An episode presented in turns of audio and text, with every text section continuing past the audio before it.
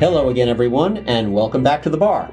The Bar on Healthcare is a podcast produced by the Aon Health Solutions Group, focusing on developments in health and welfare law and their impact on employer group health plans. I'm J.D. Piro with the Legal Consulting Group. And hi, everyone. I'm Carrie Willis, also with the Legal Consulting Group. The Bar on Healthcare is available on iTunes, Google Play, Spotify, Apple Podcasts. Just search for The Bar on Healthcare, subscribe, tell your friends, leave a review, good, bad, indifferent. We reply to them all, although to be quite honest, we're more partial to the good ones than the bad ones. But again, we appreciate all our listeners and all your feedback. And with that, the bar is open. Employers this week got three gifts that they were really looking forward to the entire year. That certainly we have been looking forward to the entire year, because if you've been tuning in to the last few broadcasts, you probably heard us talking about these three taxes, and they're all there wrapped up in their repeal ribbons. And Carrie, what's under the tree for employers? So the year-end spending bill that must be passed by this coming Friday, and we should just say for the record, we are recording this on Wednesday, December 18th. This year-end spending bill includes three tax repeals that I think employers will be happy about. One is a repeal of the Cadillac tax, one is a repeal of the health insurance tax, and the last is a repeal of the medical device tax. So let's spend a few minutes to talk about the Cadillac tax, because it's something we've talked a lot about over this past year. It's a tax that no one liked. The union groups didn't like it, the employer groups didn't like it, and so there was a lot of bipartisan support for getting rid of this tax. And it finally came to pass, the repeal language in this spending bill. So as of 1/1/2020, the Cadillac tax will no longer be in effect. And this, in terms of bipartisan support for this, that's really putting it mildly, because I can't think of anyone that really liked this tax, with the exception of one group that we'll get to in a moment. But, again, as you pointed out, you had a wide range of employer groups, management groups, labor groups.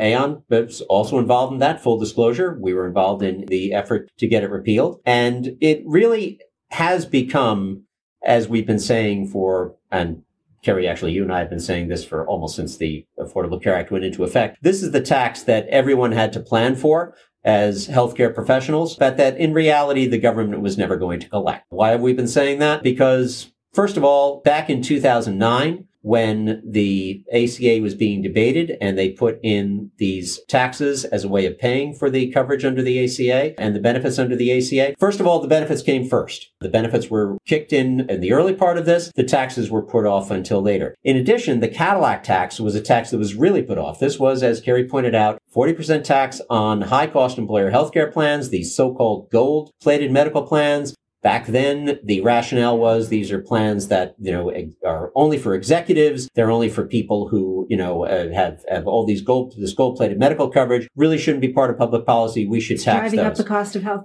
the cost of healthcare. Well, it actually didn't just catch the Cadillacs. It also caught healthcare plans of every possible variety. It became a question as people did the planning, as people looked out at the Cadillac tax. This became a question of, it wasn't whether your healthcare plan was going to pay this tax. It was a matter of when. Whether you were a Cadillac, whether you were a Volkswagen, whether you were a Yugo, whether you were a Schwinn bicycle with, Do they still make Yugos? I thought you were going to say, do they still make Schwinn bicycles? I certainly hope they do, because I had a Schwinn bicycle when I was a kid, but I was never taxed on it. And under this, your Schwinn bicycle medical plan would have been taxed eventually. So the second thing being, if you intend to collect a tax, you probably should at some point collect the tax. When this was first discussed back in 2009, it was supposed to become effective in 2011. The final version of the ACA that was signed into law kicked the tax off until 2018. Now, if you intend to collect a tax, you probably don't kick it off to a different administration and a different president. But that's what happened with the Cadillac tax. And then there was a history of proposals not just to repeal it because of the bipartisan opposition, but also to delay it. And it got delayed until, I think it was 2018,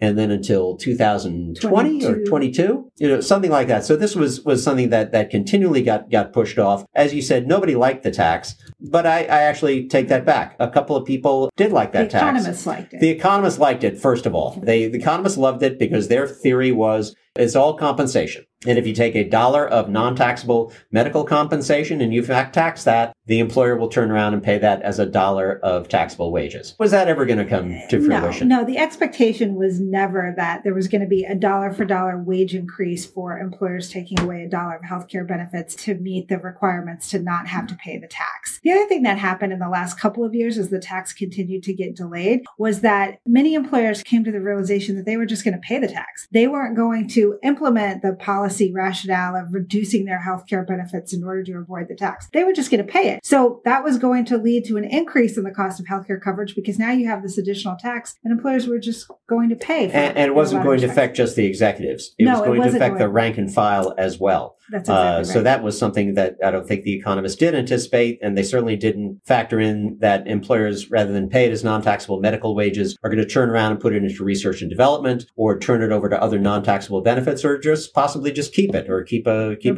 portion of it, something along those lines. But some people did oppose the repeal, and first of all, I want to say it's a fine publication and an excellent newspaper. The Washington Post editorial this week said that the repeal was a, and I'm quoting here, monumental exercise in fiscal looseness that may add $500 billion to the federal debt over the next decade. Again, I'm not sure that, based on all what we think are shaky assumptions built into the Cadillac tax and these other taxes, I'm not sure that would ever have come to fruition. But yeah, I agree with you on the Washington Post. It's generally a good paper, but I would say in this case, the editorial board sort of bought the argument of the economists that had come out in favor of the Cadillac tax without really doing any independent analysis on how that was really going to play out in reality. They take a shot at, they actually take a shot at everybody. They take a shot at President Trump. They take a shot at the Republicans. They take a shot at Democrats, saying that this will undermine the signature policy accomplishment of the Obama administration. And compounding the damage, they write later, is the fact that each tax also served legitimate health market policy goals. Yeah, and we've talked about the health market policy goals in terms of it really impacting the legacy of the Affordable Care Act. Well, I would say that, very strong supporters of the Affordable Care Act, like Congressman Joe Courtney, would probably beg to differ with that statement. I think, not to speak for him, obviously, but, it makes sense that if this was really going to impact the core tenets of the Affordable Care Act, this would not be something that Congressman Joe Courtney was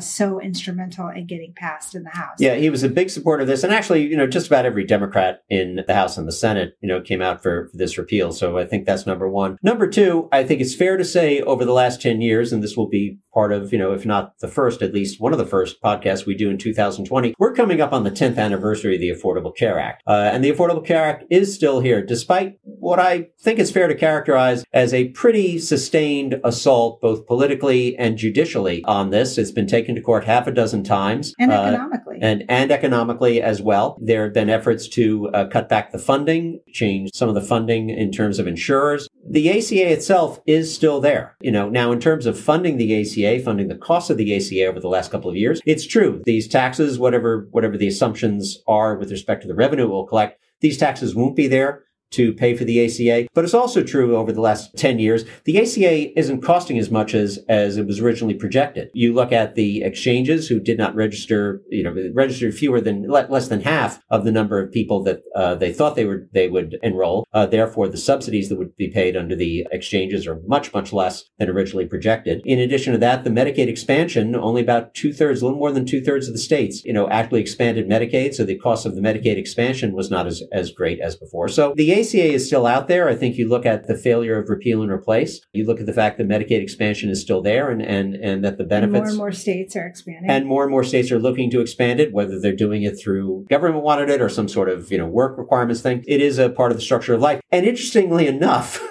Now, with the discussion going to Medicare for All, it now appears that keeping the ACA is actually the moderate position. That mend it, don't end it, is actually one of the least radical, alternatives that are being offered out there. And I think finally, because there are certainly some other taxes that we want to talk about in terms of their impact here, one of the questions that we've been getting from clients, over the last couple of years, certainly as the discussions of tax reform come into play, as the discussion of a flat tax comes into play, as you see things like caps on the state and local taxes as a deduction, clients are looking at this saying, you know, are we going to tax, is Congress going to tax medical contributions to employer healthcare plans? And I think, you know, although it's difficult to make predictions here, I think it's fair to say that at least for the next couple of years, taxing healthcare plan contributions is off the table. If we as a society can't agree as a policy matter that we're going to tax high cost and medical plans, we certainly aren't going to agree that we're going to now say, okay, not only in addition to the high cost medical plans, we're going to tax every medical plan. We're going to take all that money and turn it into a revenue source. I just don't think that is going to happen. So I think you can look at that provision of the income tax code as being fairly safe, just given the way the Cadillac tax, you know, has now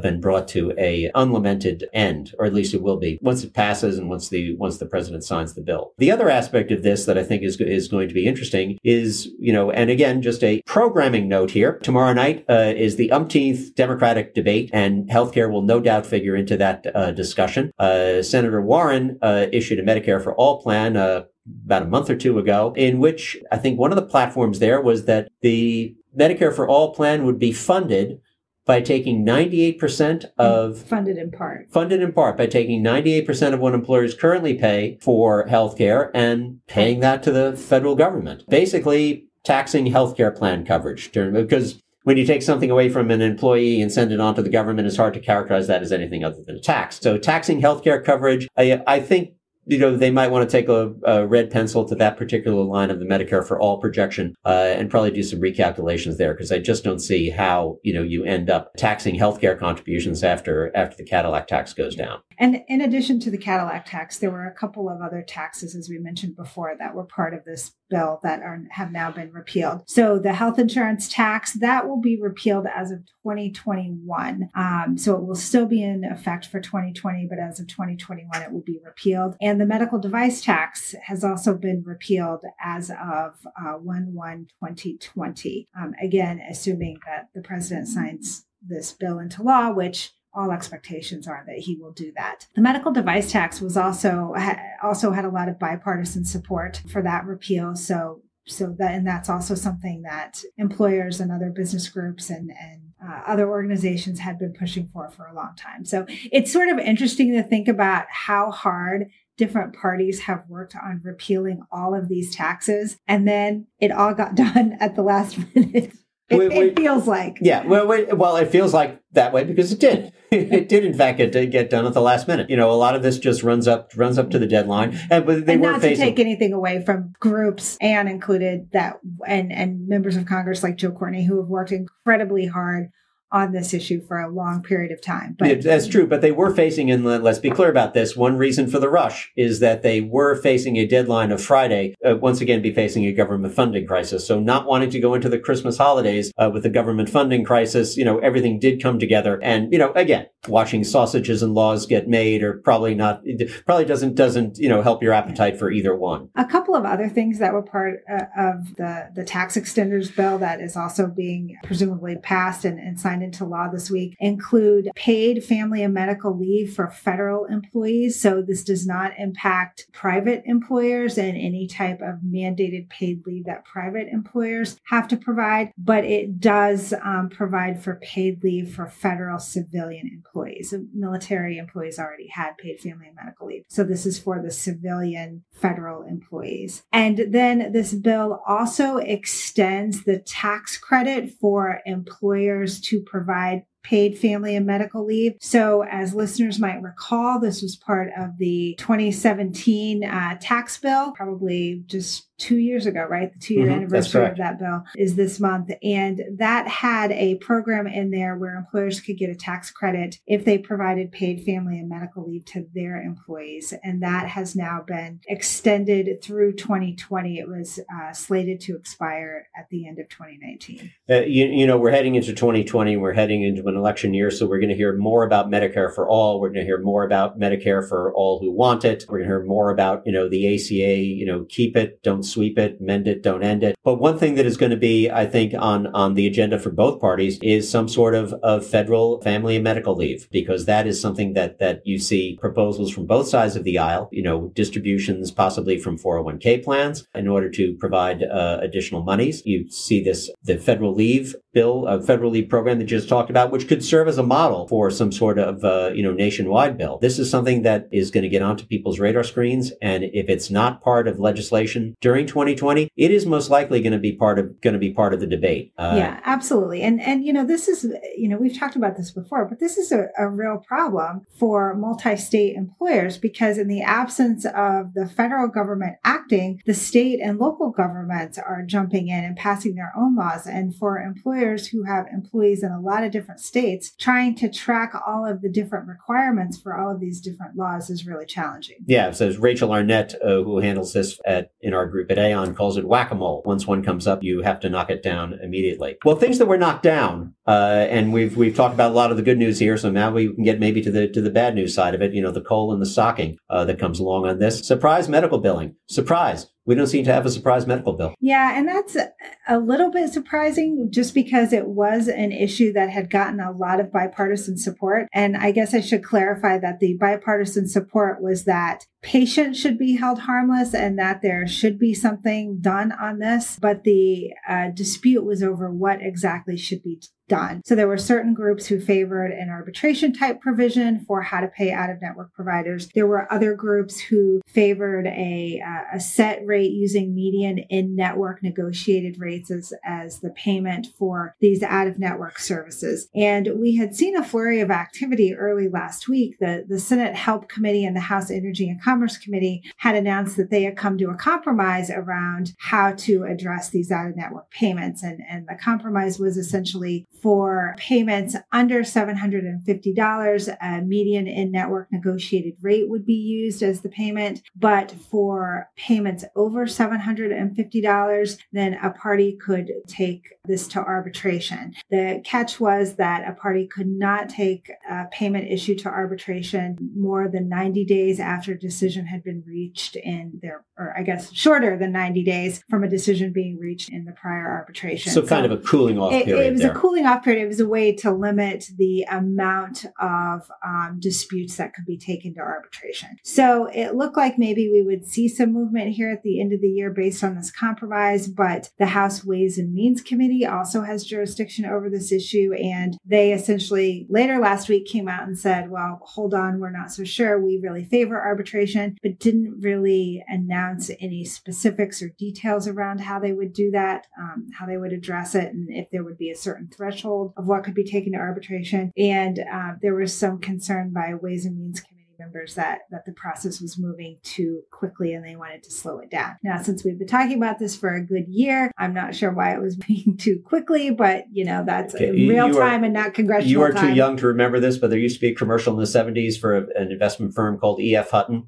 And the tagline was, when E.F. Hutton speaks, everybody listens. When the Ways and Means Committee speaks in Congress, everybody listens. So they are the proverbial 800-pound gorilla. So if they're going to bring the process to a halt, at least for 2019, it is not surprising. Go ahead. I was just going to say, the other thing that we didn't see any real action on this year, or at least as part of this year-end spending bill, is on prescription drugs. Yeah, I was just going to say that. Yes, prescription drugs and pricing there. You've got a lot of, again, everybody thinks the price should come down. How are we going to do it? There is, as of today, the latest Trump plan, which is not really a plan, but it's a plan to make a plan about possibly allowing reimportation of drugs from Canada, which has all sorts of regulatory implications to itself, such as, everything from the role of the FDA in that to the impact on the Canadian drug supply. Because last thing you want to do as Canada is create a shortage of prescription drug medicine because you're exporting it south.